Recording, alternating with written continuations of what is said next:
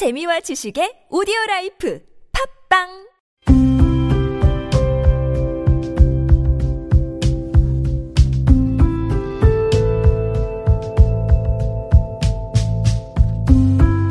칼럼을 읽어드립니다.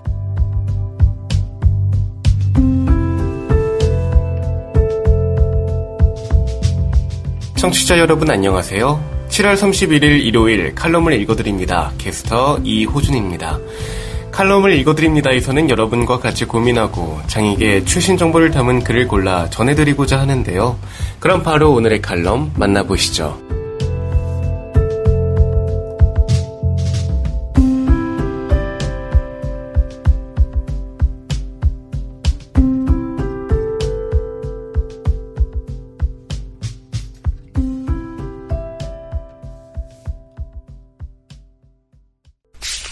에이블 뉴스, 고물가 시대, 장애인 콜택시 비용 아끼며 사는 법.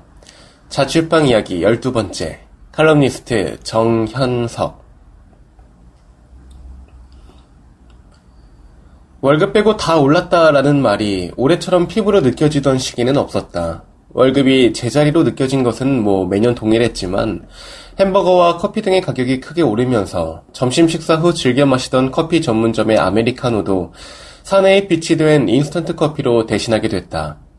곧 결정을 앞두고 있는 내년 중위소득에 관심이 집중되는 것도 그만큼 물가가 올랐다는 것을 증명한다.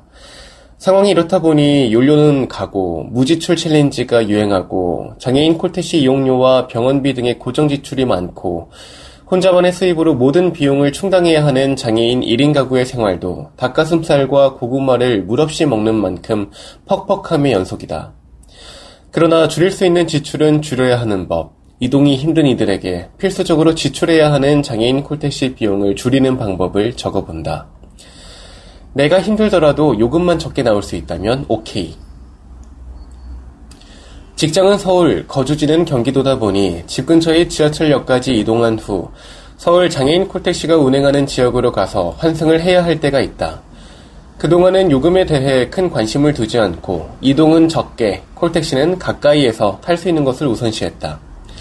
그러다 어느 순간부터 장애인 콜택시에 들어가는 교통비를 아끼는 방법을 생각하게 됐다. 지하철로 몇 정거장 더 이동하더라도 최대한 회사와 가까운 거리에서 이용하는 것으로 바꿨다. 서울 장애인 콜택시의 경우 이동거리 기준 5km까지는 기본요금 1,500원이 부과되고 5km에서 10km까지는 킬로미터당 280원이 추가된다. 이렇다 보니 직장에서 가까운 곳에서 택시를 탈수록 요금도 저렴해지고 이거에 모이면 상당한 금액이 된다는 것도 느끼게 됐다.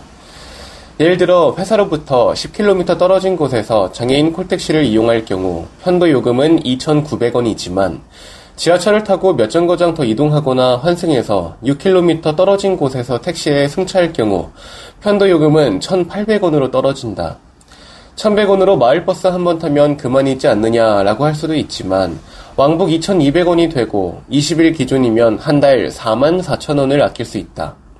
여기에 1,000원만 더 보태면 별다방으로 알려진 커피 전문점 아메리카노 10잔을 구매할 수 있는 돈이다. 이것과 함께 또 한 가지의 번거로움을 추가했다. 서울 장애인 콜택시로 한 번에 이동할 수 있는 지역에 살고 있지만 얼마 전부터 퇴근 시에도 회사에서 제일 가까운 지하철역까지만 콜택시를 이용하고 거주지 근처 전철역에서 다시 경기도 권역택시로 환승한다. 체력도 시간도 2배로 들어가지만 생활비를 줄이는데 상당한 도움이 되었다.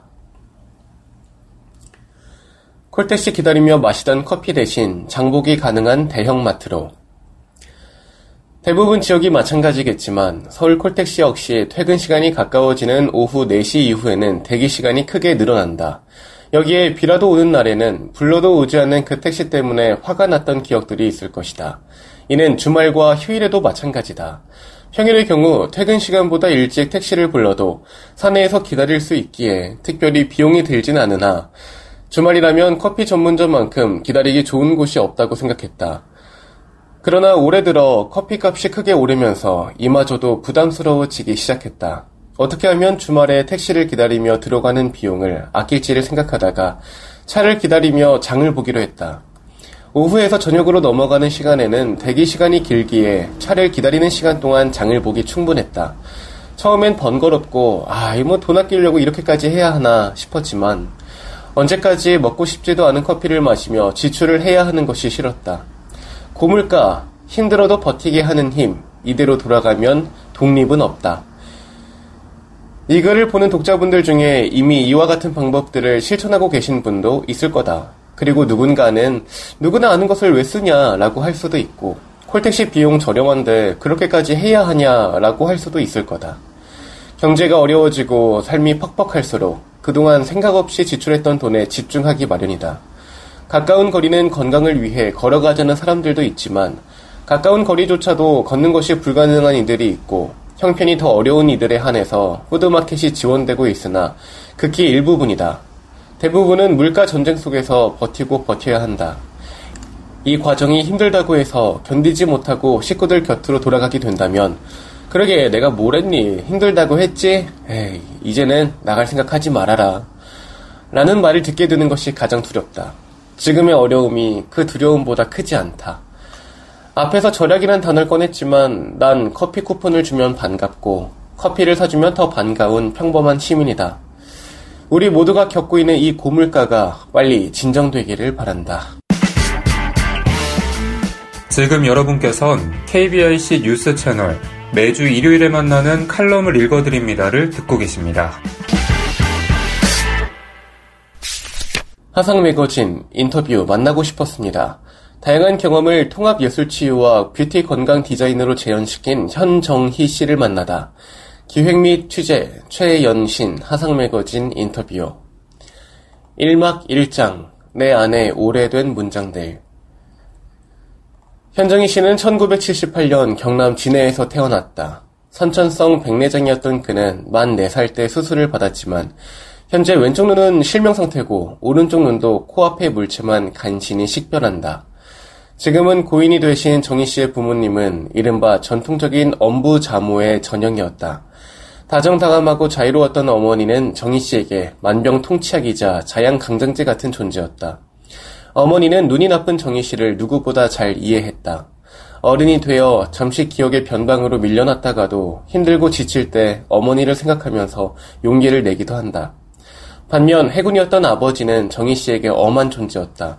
아버지와 관련한 기억의 파편들 가운데 어린 정희 씨를 혼란스럽게 했던 장면도 있다. 제게는 2살의 여동생이 있어요. 저와 달리 동생은 장애가 없죠.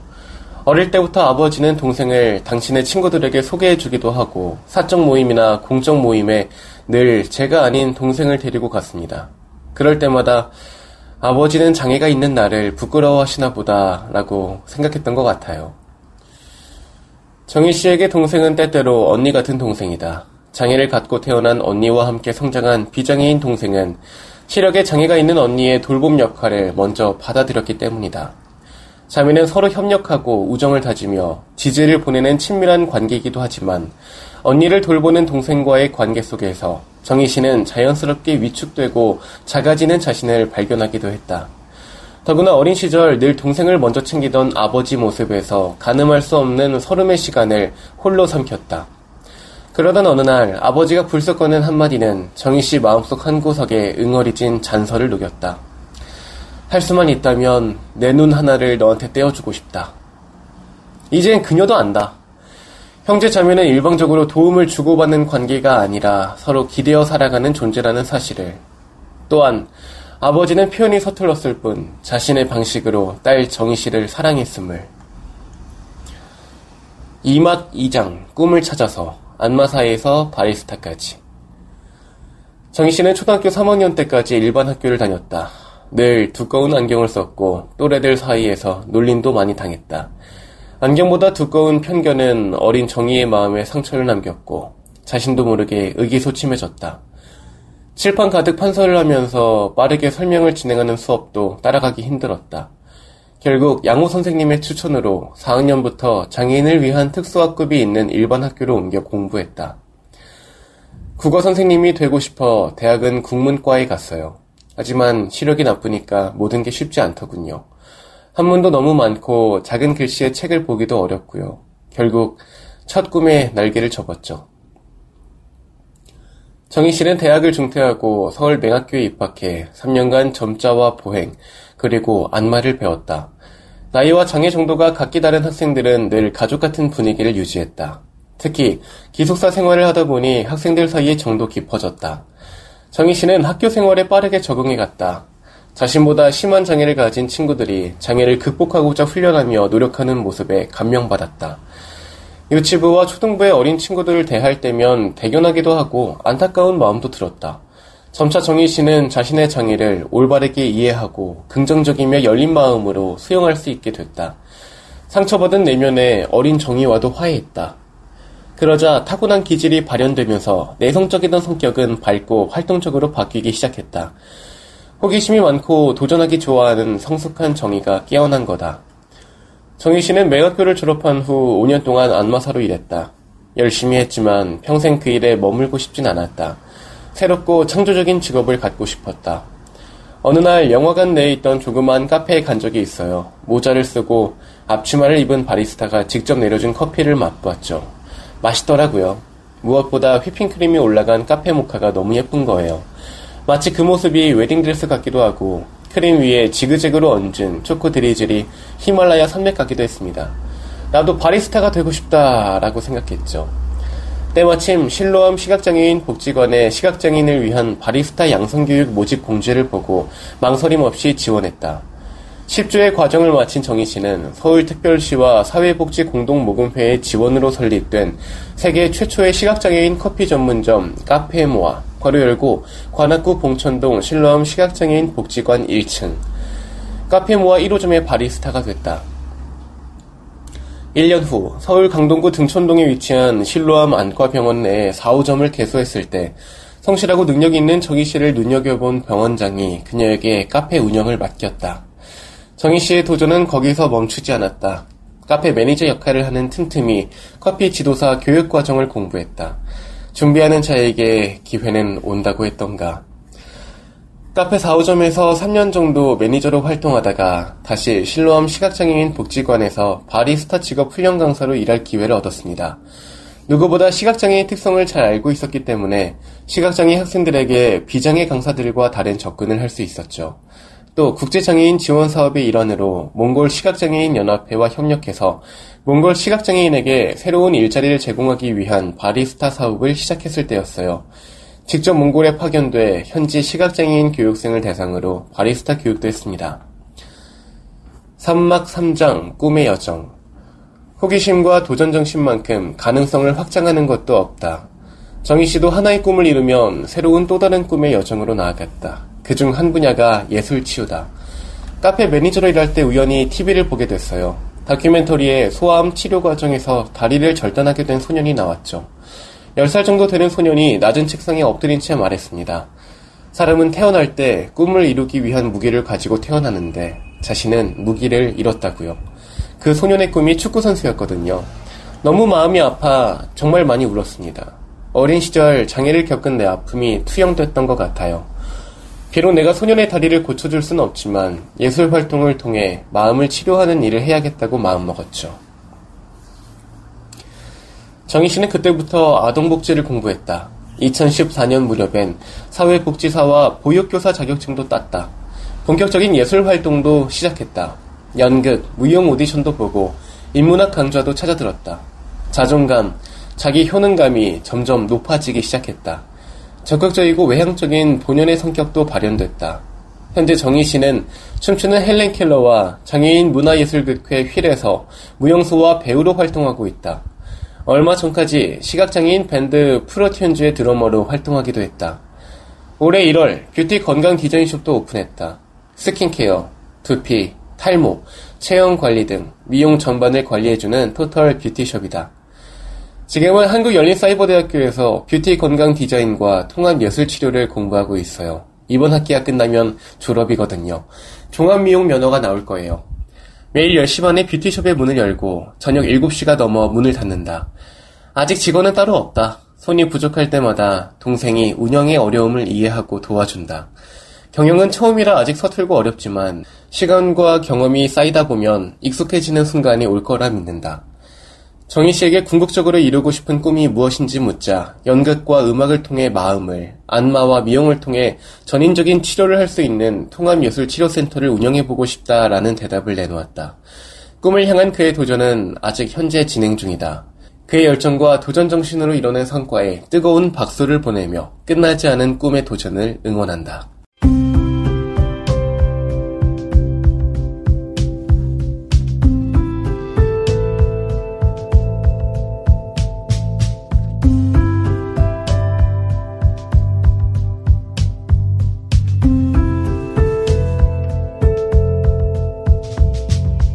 7월 31일 일요일 칼럼을 읽어드립니다. 오늘 준비한 소식은 여기까지입니다. 지금까지 제작의 이창훈, 진행의 이호준이었습니다. 끝까지 청취해주셔서 고맙습니다.